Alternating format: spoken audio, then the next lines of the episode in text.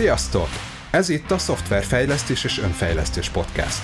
Beszélgető társaimmal hétről hétre azt boncolgatjuk, hogyan kapcsolódik a technológia és az ember. Marhevka István vagyok, Agile Coach és Software Architect. Mai adásban vendégem Kulcsár Zsolt, az Integral Vision Kft. ügyvezetője. Szia Zsolt! Szia István! A, először is elnézést szeretnénk kérni most tőletek, hallgatóktól. Most az adásunkat nem a szokott helyen a stúdióban veszük fel, hanem a kialakult helyzet miatt Zsolt és meg én is itthon vagyunk, és az interneten keresztül e, igyekezünk összehozni ezt a beszélgetést, hogy minden jobb minőségben szóljon. És e, pont emiatt szeretnénk a mai adásban a, a kialakult járványhelyzetről beszélni, pontosabban arról, hogy ez hogyan próbálunk alkalmazkodni a munkánkban. Ugye mindannyian érzékelitek, hogy a cégek távmunkára kényszerültek, mi is erre kényszerültünk, és ennek a tapasztalatait szeretnénk veletek megosztani. Zsolt, ugye nálatok az van, hogy 20 vagytok, elég fontos nálatok az, hogy bizalmi légkörben dolgozzatok, erről már ugye beszélgettünk a korábbi adásokban. Hogyan próbáltok alkalmazkodni a mostani helyzethez? Mik a saját tapasztalatotok? Most már kb. három-négy hete van, hogy a, a cégek így otthonról dolgoznak.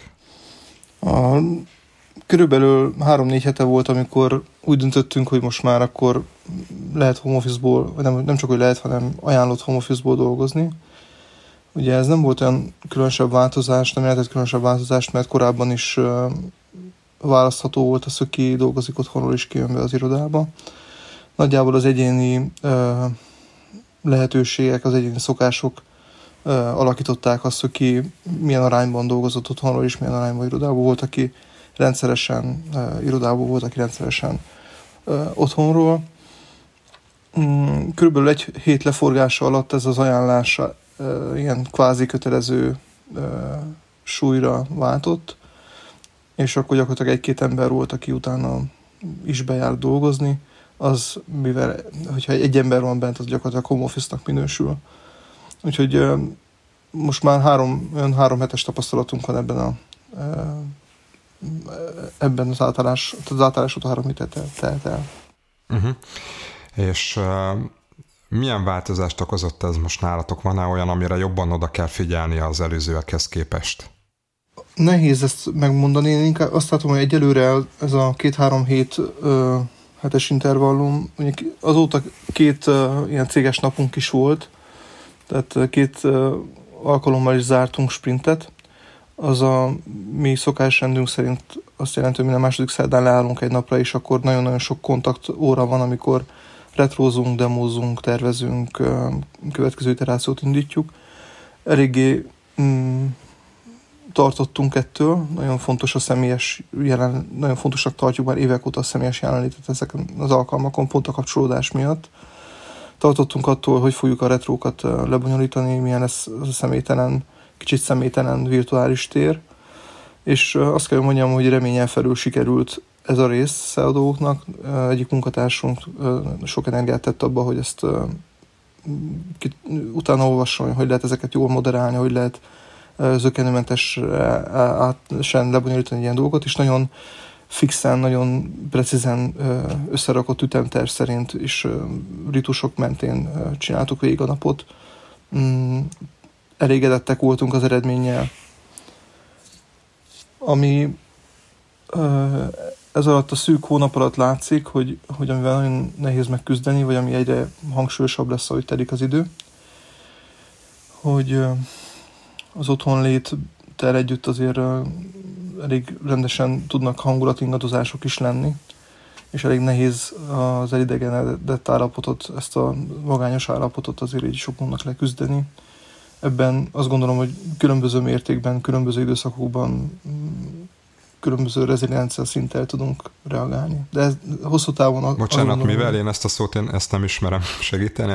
Reziliencia, tehát hogy, hogy mennyire uh-huh. uh, vagyunk képesek alkalmazkodni tulajdonképpen ehhez a változáshoz, ez azt gondolom, hogy uh, ez egyébként egy olyan kis buzzword, amit mostanában a coachok, pszichológusok előszeretettel használnak, Azt szokás mondani, hogy a, egy cégnek a sikerességét, vagy mostanában sokszor hallottam ezt pszichológusoktól, hogy, hogy a reziliencia szintet nagyon jó érdemes mérni egy cégben, mert ez nagyon jól előrevetíti azt, hogy mennyire ez sikeres a cég hosszabb távon. Ez gyakorlatilag azt a képességet takarja. Nagyon sokféle módon meg lehet fogalmazni. Én, azt a megfogalmazást szeretem, hogy hogyha le, leve, egyszerűen egymás után érnek a kudarcok, és földre kerülsz, akkor lesz-e még, van-e még benned elán, van-e még benned hit, hogy fel tudja állni a, a kudarc után is. Minél inkább képes vagy erre, annál nagyobb a reziliencia szinted. Tulajdonképpen ezt jelöli. Uh-huh. Azért nálatok ugye már volt egy agilis működés, ami itt az alatt azt értem, hogy ismerve titeket, hogy ugye a csapat közösen tervezett, közösen bontotta le feladatokra a, a nagyobb célt, így lettek meghatározva a hétre a feladatok, és ez egy transzparenciát hozott be. Én, vagy ez egy transzparenciát teremtett meg nálatok a cégen belül. Tudjátok-e élvezni ennek a, az előnyét a távmunkában, illetve kellett ezen bármit változtatnotok? Tulajdonképpen a hétköznapok szintjén nekünk nem volt, ez nem volt téma, nem volt ilyen kérdés, hogy átállás. Tehát nem, nem fogtuk annyira így fel, hogy most át kell állnunk egy más működésre. Azok a keretek, amiket az agilis működés biztosított korábban is, és a munkához való hozzáállásunk az ilyen értelemben semmilyen mód, módon nem csorbult, és azok a keretek teljesen alkalmasnak bizonyulnak most is. Úgyhogy ez, ez nem volt kihívás. Ehhez nyilván van néhány alapelv és néhány alapdolog, ami, ami azt gondolom, hogy, hogy tényleg alapösszetevője ennek, hogy ez tudjon jól működni. Az egyik ilyen, hogy alapvetően a cégben már évek óta nem az, id- az időráfordítást és a, mérjük egy munka kapcsán, hanem komplexitásban fejezzük ki ezt a, a feladatra fordított erőfeszítést, tehát általában ugyan, úgy állunk hozzá egy projekthez, hogy, és a munkához általában, hogy megbecsüli több ember azt, hogy egy feladat milyen komplexitással bír, és mindenkinek van egy vállalása arra vonatkozóan, hogy mennyi komplexitást képes két hét alatt megvalósítani. Nem, nem tartoznak az emberek senkinek azzal, hogy beszámoljanak arról, hogy mennyi időt töltöttek hol, viszont annak nagy súlya van, hogy a sprint végén, két hét végén a vállalását, amit arra a két hétre tett valaki, azt megorosította, vagy sem. És ez gyakorlatilag az, hogy home office vagy nem home office, ez világosan látszik ettől függetlenül is nem, nem a téren múlik az, hogy, hogy érzékeljük azt, hogy kinek a vállalása hogyan valósult meg. Hát igen, ez mondjuk nálatok így van, de azért látszik az, hogyha követtem ugye a LinkedIn-en is, hogy mit írnak egyes emberek, meg ki mivel áll elő ebben az időszakban, és vannak olyan hangok, akik például arra igyekeznek megoldást adni cégeknél, hogy hogyan válnak, hogyan lehet a, a munkavállalókat ellenőrizhetőbbé tenni, hogy lehessen azt nézni, hogy most mindenki elvégezte a munkáját, vagy sem. Ez mondjuk egy olyan dolog, amit én elég nehezen tudok mondjuk úgy elfogadni, tehát ugye ez, hogy más irányba kellene vinni. Most például a héten volt egy telefonhívásom egy cégtől, van egy jó kapcsolatom velük, egy szoftvert készítenek, és adnak el cégeknek, ami így figyeli az embereknek a tevékenységét, a, hogy mit csinálnak a gépen, de nem arra használják, hogy megfigyeljék őket, hanem arra, hogy ebből kimutassák, hogy milyen folyamatokat hogyan csinálnak, és hogyan lehetne folyamatokat magukat optimalizálni és ebben vannak sikereik már, sok éves sikereik, hogy hogyan lehet folyamatokat optimalizálni ezek alapján, a begyűjtött adatok alapján, és mindig azt hangsúlyozták, hogy sosem arra használják ezt, hogy az egyéni embereket megfigyeljék. Uh-huh. Viszont most így egy olyan felhangot éreztem például tőlük is, hogy, hogy ebben a kialakult helyzetben, hogy ugye otthonról dolgoznak az emberek, mégis van erre lehetőség, és akkor a vezető tudja azt figyelni, hogy az emberek valóban dolgoznak-e. Ez egy nekem egy elég idegen hozzáállás, meg kicsit én úgy érzem, hogy ez a fajta ilyen rugalmas hozzáállás kicsit így, mármint a felől a cég részéről nekem ez kicsit egy ilyen meg meghasonulás az eredeti szándékhoz képest. Én nagyon fontosnak tartom, hogy az a, azok az értékek, amiket te is mondtál az előbb, hogy ugye uh, itt van egy közösség, aki, aki megbízik egymásban, ezt a fajta bizalmat tovább tudja vinni a, a távmunkában is. És a, te, a ti példátok igazából ezt mutatja, hogy ebben a szinten nálatok egyáltalán nincsen változás. Ha jól értettem. Igen, azt gondolom, hogy, hogy az emberi méltóság az első. Tehát az, hogy, hogy ne, tehát biztos vagyok benne, hogy a megfigyelős módszer is eredményes tud lenni, hiszen az tény is valahogy a félelem az egy erős drive. És egy ilyen időszakban, ahol nyilván joggal félhetünk attól, hogy komolyabb egzisztenciális problémáink lesznek, mind akár anyagi, mind komolyabb, vagy mélyebb értelemben is, kiszolgáltatottá tesz bennünket, és mindent meg fogunk tenni azért, hogy a munkánkat meg tudjuk őrizni. Egy ilyen környezetben ki tudnak tolódni annak a határai, hogy mit vagyunk hajlandóak elviselni a munkáltató részéről, és ez egy tulajdonképpen ilyen értelemben ideális lehetőséget is ad arra, vagy ideális környezet arra, hogy a még nagyobb kontrollt tudjanak gyakorolni a munkavállalók fölött a munkáltatók, pont paradox módon, mert hogy a bizalmatlanság tudja eredményezni azt, hogy még inkább a bizalmatlanság meg a, a, ugye a személytelenségből tud jönni azzal, hogy nem látom nap mint nap az adott kollégát, nincs ott, nap mint nap nem azok az alapvető bizalomépítési kapcsolati, kapcsolódási formák most hiányoznak, ergo más módon kell tudnunk a bizalmat egymás felé felépíteni, fenntartani, és ez természetesen automatikusan fogja indukálni azt, hogy egy-egy ilyen nehezebb momentumban egy-egy munkáltató más módon próbál majd kontrollt gyakorolni. És ezek, ezek szerintem automatikusan hozzák ezt, és nyilván az ellenállás is lehet, hogy kisebb lesz adott esetben a munkavállalók részéről, hiszen sokkal többet kockáztat ilyen környezetben valaki azzal, hogy fel, felrúgja a saját biztonságát. Uh-huh. Na jó, csak ugye azért nem tudjuk, hogy ez a jelenlegi helyzet mennyi ideig fog fennmaradni, tehát még mondjuk három héttel ezelőtt azt gondoltuk, hogy talán ennek így egy-két-három hónap alatt vége van. Most már azért vannak olyan hangok is, meg látjuk a nemzetközi tapasztalatokat, hogy akár ez még hosszabb ideig is elhúzódhat, ezt senki nem tudja igazából megmondani jelen pillanatban, de van egy olyan veszély annak, hogyha ebbe a féle fokozottabb kontroll irányába elmegy valaki, akkor ez a fajta norma tulajdonképpen átveszi a korábbi mondjuk úgy bizalom teljesebb légkörnek a helyét, és utána már nehéz lesz esetleg megint visszafordítani. Ettől én vagy is tartok. Ez, vagy állandósul ez az állapot. Igen, ettől én is tartok. Szerintem ez egy uh, teljesen valós uh, forgatókönyv. Uh, nem tudunk más tenni, mint uh, tudatosítani szerintem azt, hogy mi történik, és keresni alternatív megoldásokat arra, hogy ezeket a alapvetően szorongásból fakadó nehézségekkel szembe tudjunk nézni, és esetleg egy változást, egy pozitív irányú változást elindítani ezeknek a hatására. Ez, ez lehet egy lehetőség, vagy ugye a másik út az, hogy gyakorlatilag egy sokkal kevésbé jó körülmények között, sokkal kevésbé emberséges körülmények között találjuk magunkat a következő időszakban. Én remélem, hogy ez nem így fog történni, az az én személyes, nem tudom, reményem, hogy azért mégis meg tudjuk tartani azt, ami előtte volt.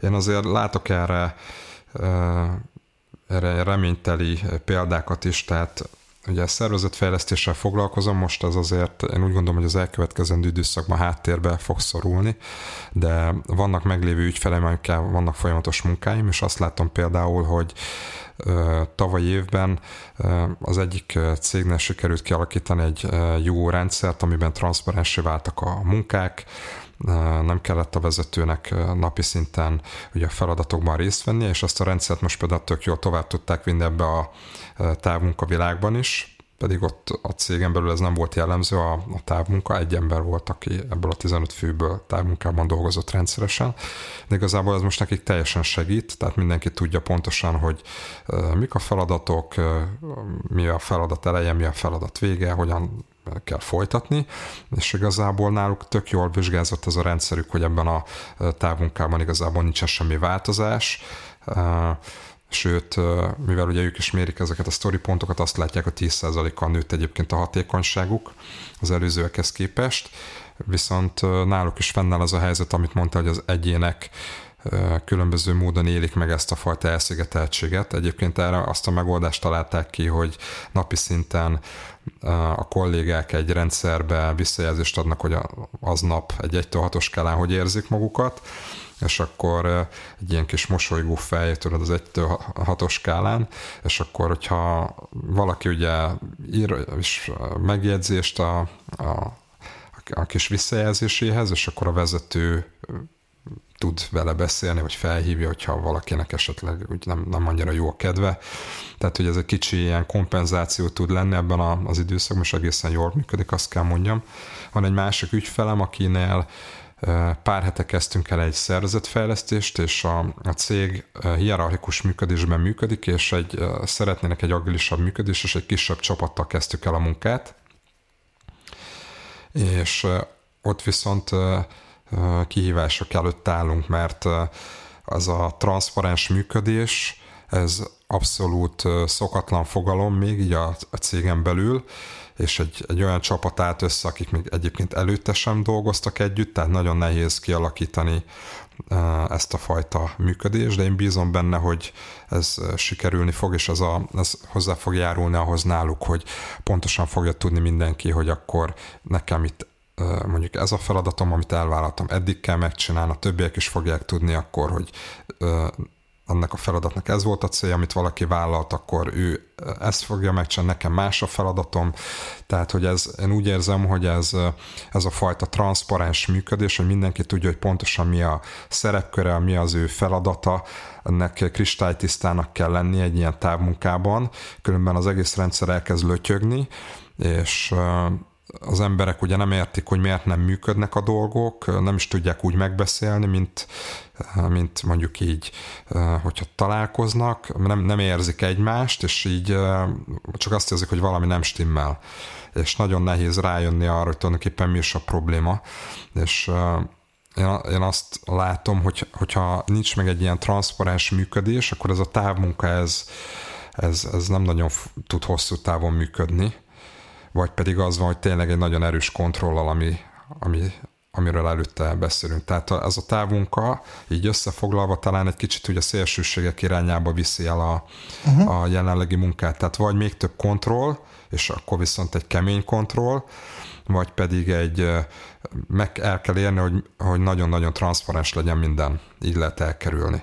És tulajdonképpen itt döntés előtt áll a vezető, vagy az a cég, hogy melyik irányba viszi. Miben hisz? Nagyon egyetértek azzal, amit mondasz, és kiemelted a transzparenciát egy nagyobb listából szerintem, és szerintem legalább olyan fontos a transzparencia mellett, sőt fontosabbnak tartom egyébként a felelősségvállalást és a világos elvárásokat. Említetted a, azt, hogy világos szerepkör definíció legyen, mindenki tudja, hogy, hogy hol van a korlát a, a felelősség, amiben részt vesz vagy ahogyan részt vesz a munkában. Én úgy azt tapasztalom, hogy ez a típusú, vagy az a, a felelősségvállalás képessége az nagyon különböző egyébként egyénenként, és nem egy könnyű képességről beszélünk, mert abban a pillanatban, miért én felelősséget vállalok a saját munkámért, az azt jelenti, hogy képes vagyok arra, hogy egy időintervallumon belül biztosítsam magamnak azokat a feltételeket, hogy azt a vállalásomat leszállítsam, függetlenül attól, hogy milyen hatások érnek engem. És ez egy nagyon nehéz dolog mert egy irodai környezetben, ha reggel kicsekkolok a, a napi otthoni rutinomból, elmegyek, és ott elkezdek dolgozni kilenckor, majd öt fél hatkor hazamegyek, akkor tudom, hogy, hogy van egy privát szférám, van egy, egy másik szférám, a munkahelyi szférám, és a munkahelyi szférámban van egy ritmus, amit együtt, a közösséggel együtt kialakítottunk, és ami megtart engem, ami segít abban, hogy ezt a vállalást, amit tettem az adott sprintre mondjuk, vagy az adott munkámra vonatkozóan, azt tudjam tartani. Mihelyest ez a két szféra összemosódik, és nincsen már rutinom, hogy hogyan alakítsam ki ezt a biztonságos környezetet, na, rögtön nagyon sok hatás ér, és nagyon sok egyéb zajból kell tudnom kiszűrni azokat a kereteket, ami biztonságot fog adni nekem arra, hogy tényleg azt a vállalást elejétől végig tudjam csinálni. Én úgy látom, hogy ez egy olyan képesség, ami nagyon lassan sajátítható el, és mm, nem egyáltalán, ez egy, ez egy kulcs dolog azra vonatkozóan, hogy valaki képes-e hosszú távon hatékonyan otthonról dolgozni, vagy sem. És egyébként kulcs, mi kulcsképességnek tartjuk egyébként olyan vonatkozásban is, hogy egy önszerveződő cégben van-e valakinek helye, vagy sincs. Éppen ezért például egy toborzáskor ezt nagyon uh-huh. erősen nézzük is. Hát és azt hiszem ez a helyzet, amiben most mindannyian vagyunk az egész világon, ez még egy nehezítettebb pálya, még ezen belül is, mert ugye a, hogyha valakinek ugye családja van, akkor ugye a gyerekek most otthon vannak, a gyerekekre vigyázni kell, lehet, hogy együtt kell velük tanulni, hogyha ugye iskolások. Tehát hogyan alkotod meg szülőként és munkavállalóként ezeket a kereteket, és ezeket a ritmusokat úgy, hogy még benne van a család, és benne vannak a gyerekek is.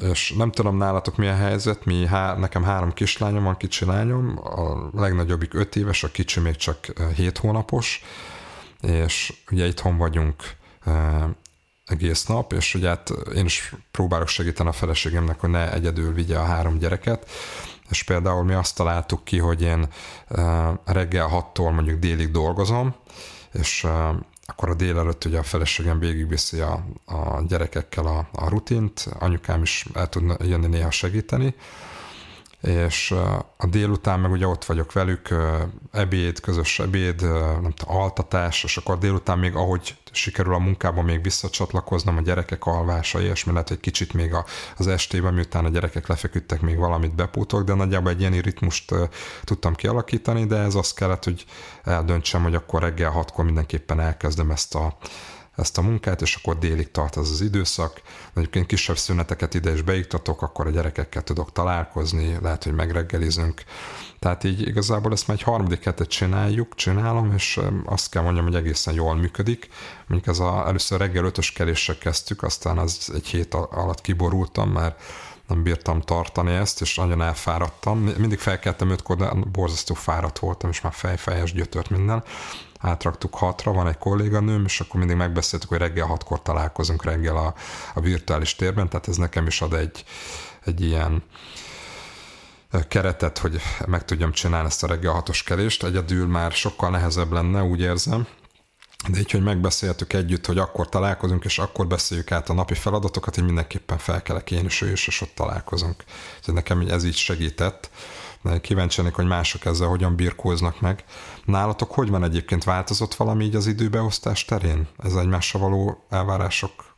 Nálunk is három gyerek van, a legkisebb 8 éves, a legnagyobb 13, és tehát mindhárom gyerek iskolás. Mindketten, feleségem is, meg én is nagyon erős igényünk van arra, hogy minden nap valamelyik mozogjunk, és ezt ilyen fontos prioritásként kezeljük, hogy mindketten igyekszünk eljutni napi egyszer mondjuk fél óra órát futni.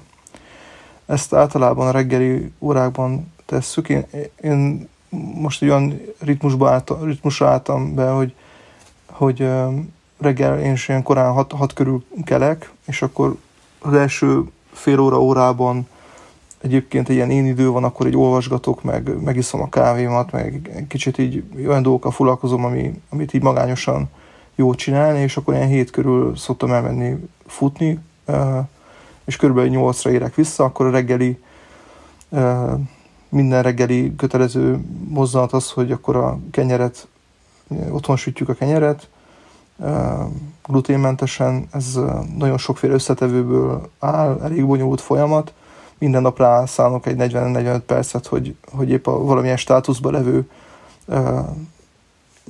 kenyeret ápoljam, és uh, utána kezdődik a reggel, reggeli menet. Most uh, ott uh, igyekszem még valamilyen mértékben kivenni a részemet, de arra már ott a család is uh, uh, fel kell, és mindenki ott van, nekem 9 óra 10 perckor van az első mozzanat, amikor a céggel van az első stand-up, amin részt veszek, és onnantól kezdve a délelőtt nekem is így off, tehát céges dolgokkal telik, és a párom foglalkozik a gyerekekkel, ő tulajdonképpen a, a, a kötelező tanítatási dolgokban a két kisebb gyerekkel, tehát a 8 és 10 évessel kell közösen tanulnia. A nagy gyerek ő már maga is tud tanulni, szóval a távoltatás uh-huh. működik jól.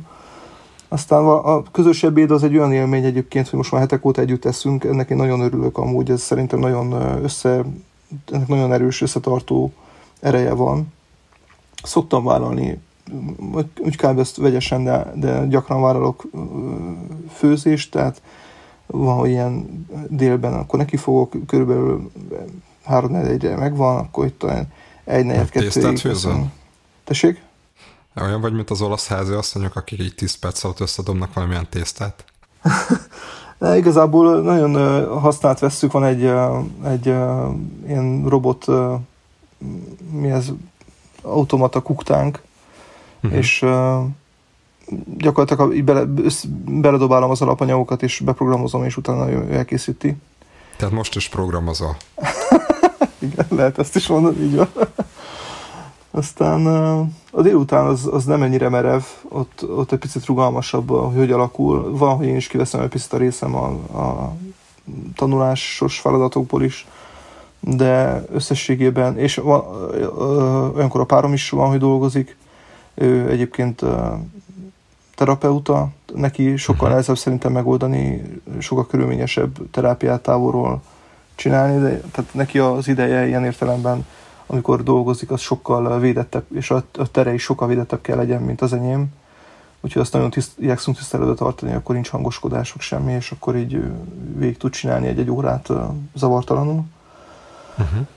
Én ilyen szempontból egy picit igyekszem azért úgy csinálni, hogy nem omlik össze az ég, hogyha valaki megszólít, miközben éppen meetingen vagyok, mert azért gyakran vagyok, és gyakran beszélek telefonon, és elég sokat kell kommunikálnom így távolról is most, hogyha éppen hozzám szól valamelyik gyerek, akkor hozzám szólt, és én úgy látom, hogy a környezet is toleránsabb most ezzel kapcsolatosan szól, nem, ez nem jelent tragédiát.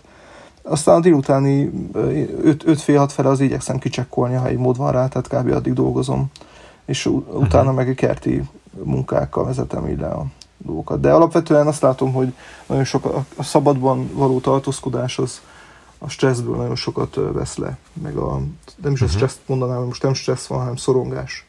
A szorongásból sokat old ki a mozgás is, és a szabadban levő levés is. Uh-huh. Azt én is meg tudom erősíteni most, hogy ugye itt van a jó idő, és a gyerekekkel ki tudunk menni, sokkal könnyebben így a, a szabadban, hát így egy családi házban lakunk. Ez érzem, hogy rám is nagyon jó hatással van, tehát így ugye itt a tavasz, szépen virágoznak a, a fák, zöld füvet látunk, egy kicsit kint tudunk lenni, ez, ez nagyon jó hatással van ránk. Hát igen, kevesebbet tudunk ugye elmenni itthonról, de ennek is keressük a lehetőségét, hogy olyan helyre elmessünk, ahol ugye nem találkozunk annyira másokkal.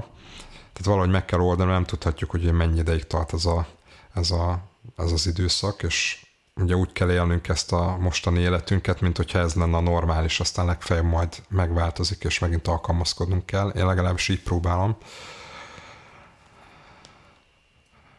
Nehéz ügy, az biztos.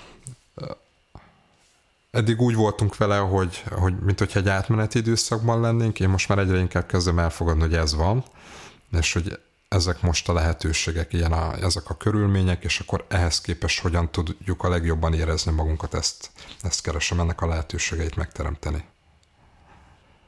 Visszatérve egyébként a, a céges munkára, hogy mennyire tudsz egyébként a, a munkatársakkal így, vagy, vagy hogyan változott ez, hogy a munkatársakkal így egy az egyben beszélgetsz, mert azért bent az irodában összetalálkoztok a folyosón, ki tudnak alakulni egy ilyen beszélgetések, megvan az a energiacsere, úgymond, hogy, hogy a kollégákkal tartod a kapcsolatot. Ez hogyan változik most a, egy a távmunka kapcsán? ebben kell igazán tudatosnak lenni szerintem, hogy sokszor az érzésem, hogy légüres térben lennék. Uh-huh. Mert hogy, hogy amikor reggel bemegyek az irodába, és megiszunk egy kávét, vagy elmegy valaki mellettem a folyosón, vagy egyszerűen látom az arcát, akkor van egy benyomásom arról, hogy ő hogy van. Vagy legalábbis, nem, persze nem tudhatom, hogy hogy van, de hogy mégis van egy, egy valamilyen metakommunikációs jelzés, amit veszek, és ez nekem nagyon fontos, hogy lássam, hogy ki hogy van. És ezt, ez teljesség, úgy, úgy gondolom, hogy a mostani stand-upok, ahogyan csináljuk, ez, ezt az élményt nem tudja egyszerűen áthidalni, és nincsen benyomásom sokszor arról, hogy ki hogy van. És ebből adódóan uh, olykor azt érzem, hogy van egy ilyen vaktában lövöldözés, mert hogy, hogy felszoktam hívni embereket, van akit gyakrabban, van akit kevésbé, és nyilvánvalóan, hogy ezt sokkal tudatosabban csinálom akkor, hogyha ha jobban látom, hogy kivel mi van. A, következő időszakban biztos, hogy ezen szeretnék valahogy javítani, hogy jobban érzékeljem, hogy, hogy ki, ki hogy küzd meg ezekkel az állapotokkal, ami, ami most ebben az időszakban rá tud törni. Néhány embert eléggé szorosan követek, és tudom is, hogy milyen hullámvölgyeken megy át, de nem mindenkit. Nem, is, nem is feltétlenül gondolom azt, hogy ez fog működni, az inkább olyan abban szeretnék impulzust adni a cégben, hogy, hogy legyen, nem, nem feltétlenül én, de hogy, hogy legyen ennek meg a módja, hogy egymásra figyeljünk. Tehát, hogy legyen egy, egy kultúrája annak, hogy extra figyelmet tudunk fordítani. Egyébként az egyik kolléga javasolta a minap, és elkezdett ez működni, hogy van egy ilyen klub, klub, ahol be lehet bármikor lépni, hogyha valaki akar kicsit csevegni, akkor az egy ilyen online folyamatosan fenntartott channel, ahová be tudsz menni képpel, és hogyha éppen valaki bent van, akkor ez kb. mint amikor kimész a konyhába és iszol egy kávét, mindig be tudsz uh-huh. nézni, és amikor 20 ember bebe néz, akkor abból előfordul az, hogy tényleg vannak ilyen találkozások. Ez egyik uh-huh. ilyen lehetőség, a másik meg, hogy az ebéd az dél és egy között van, akkor meg erőszeretettel, hogy mondjam, az, az egy olyan időszak, amikor még inkább belépnek ide emberek, és és megpróbáljuk akkor így.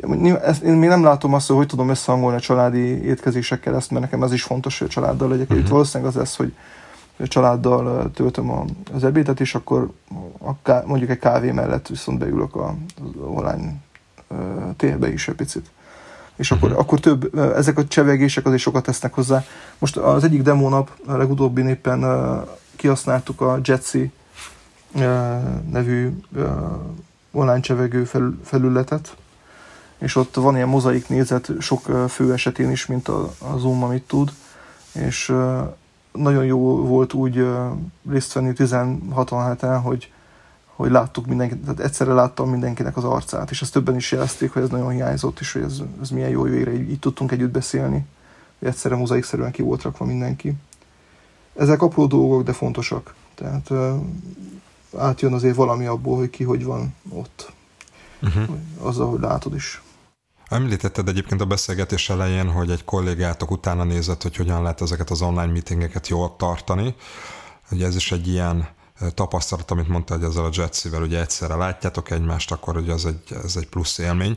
Mik azok a, az egyéb dolgok, amiket meg tudtatok honosítani a céges meetingeken?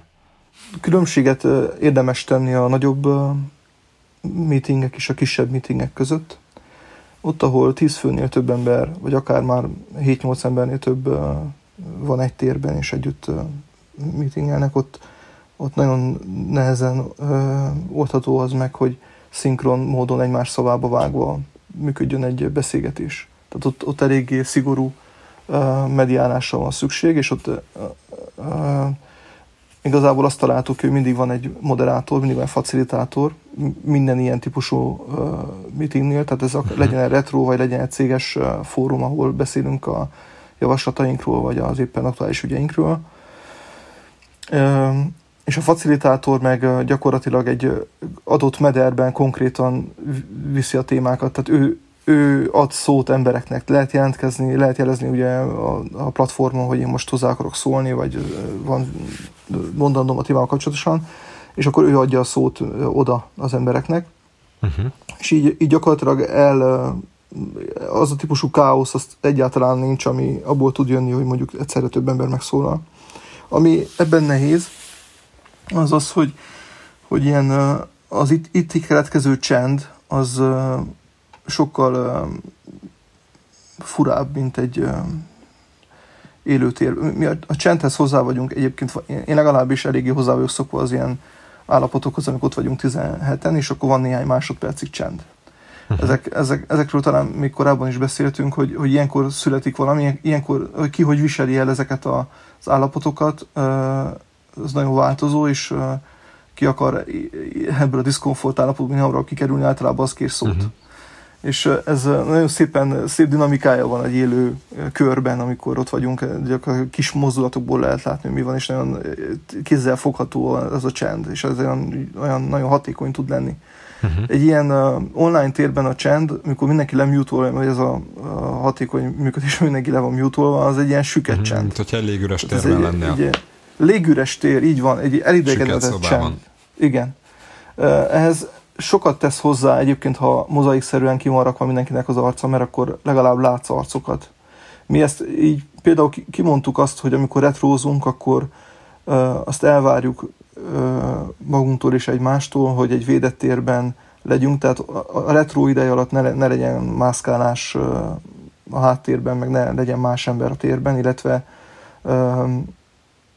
arccal legyen bejelentkezve mindenki. Tehát olyankor nem, adjuk meg egymás felé azt a tiszteletet, hogy ha valaki mesél valamilyen állapotról, érzelmi megéréséről, akkor lássa azt, hogy kinek mondja ezt el, és legyen lehetősége arra, hogy, hogy valamilyen mértékben át tudja élni azt, hogy egy védett térben van. Ez nagyon fontos, azt gondolom. És meglepő, de vala, eddig az a megérésem egyébként, hogy, hogy ez is működik a maga módján. Kicsit másak a, más a hangulata, meg minden, de azért, azért mindenkit arra biztatnék, aki, aki ilyen keretek között dolgozik, hogy a retrót, retrót igenis meg lehet tartani online térben is, és igenis van ereje, és van, van értelme. Legalábbis nem a tapasztalatunk az, hogy ez, ezt nem érdemes kiiktatni pusztán miatt, mert hogy nem vagyunk személyesen ott más ilyen jellegű élmény, vagy ilyen megosztás, erről írt blogposztot a kolléganőm egyébként, részletesen leírja, hogy milyen más tapasztalataink vannak. Még egyet emelnék ki, hogy nagy jelentősége van annak is, hogy tematika legyen a megbeszélés alatt. Tehát, hogyha mondjuk bármilyen meetingre nagy fő, vagy nagy létszámba összegyűlünk, akkor nagyon nehéz egy improvizációra építeni, és nagyon nehéz arra építeni, hogy akkor kiadja például, például egy ilyen céges fórumnapon, ahol, ahol mindenki hozhat be témát, nagyon sokat segít, hogyha előzőleg össze van gyűjtve egy táblázatba az, hogy ki akar hozzászólni, ki milyen témával akar jönni. Mm, na, nekünk ez működik, ezt, ezt kipróbáltuk már kétszer is, mm, sokkal, hogy mondjam, egyértelműbb, hogyha ez le van fektetve, mint hogyha nem lenne. Megle, meglepő, de például a demokratikus döntéshozásos, az integratív döntéshozásos dolog is nagyon-nagyon gördülékenyen, zökkenőmentesen tudott működni. Nagyon sok céges javaslat volt már ilyen policy amit ilyen keretek között elfogadott a csapat. Tehát, hogy ugyanúgy végig tudtuk beszélni, ugyanúgy végig, végig tudott menni a rituálé, ahogy korábban. Rendben, hát köszönöm neked Zsolt, hogy itt voltál és beszélgethettünk arról, hogy hogyan birkóztok meg ezzel a teljesen új helyzettel, ami most mindannyiunkat érint, és nyíltan elmondtad a saját tapasztalataidat, hogy milyen nehézségekkel szembesültök most a távmunka kapcsán, hogyan oldjátok meg. Úgyhogy köszönöm Zsolt, hogy itt voltál. Köszönöm én is lehetőséget. A Szoftverfejlesztés és Önfejlesztés podcastet hallhattátok. Ha tetszett az adás, kérlek iratkozzatok fel a YouTube csatornára. A podcast adása YouTube mellett elérhetőek Spotify-on és iTunes-on is. Vigyázzatok magatokra, maradjatok otthon, jó egészséget kívánunk nektek Zsoltal. Sziasztok! Sziasztok!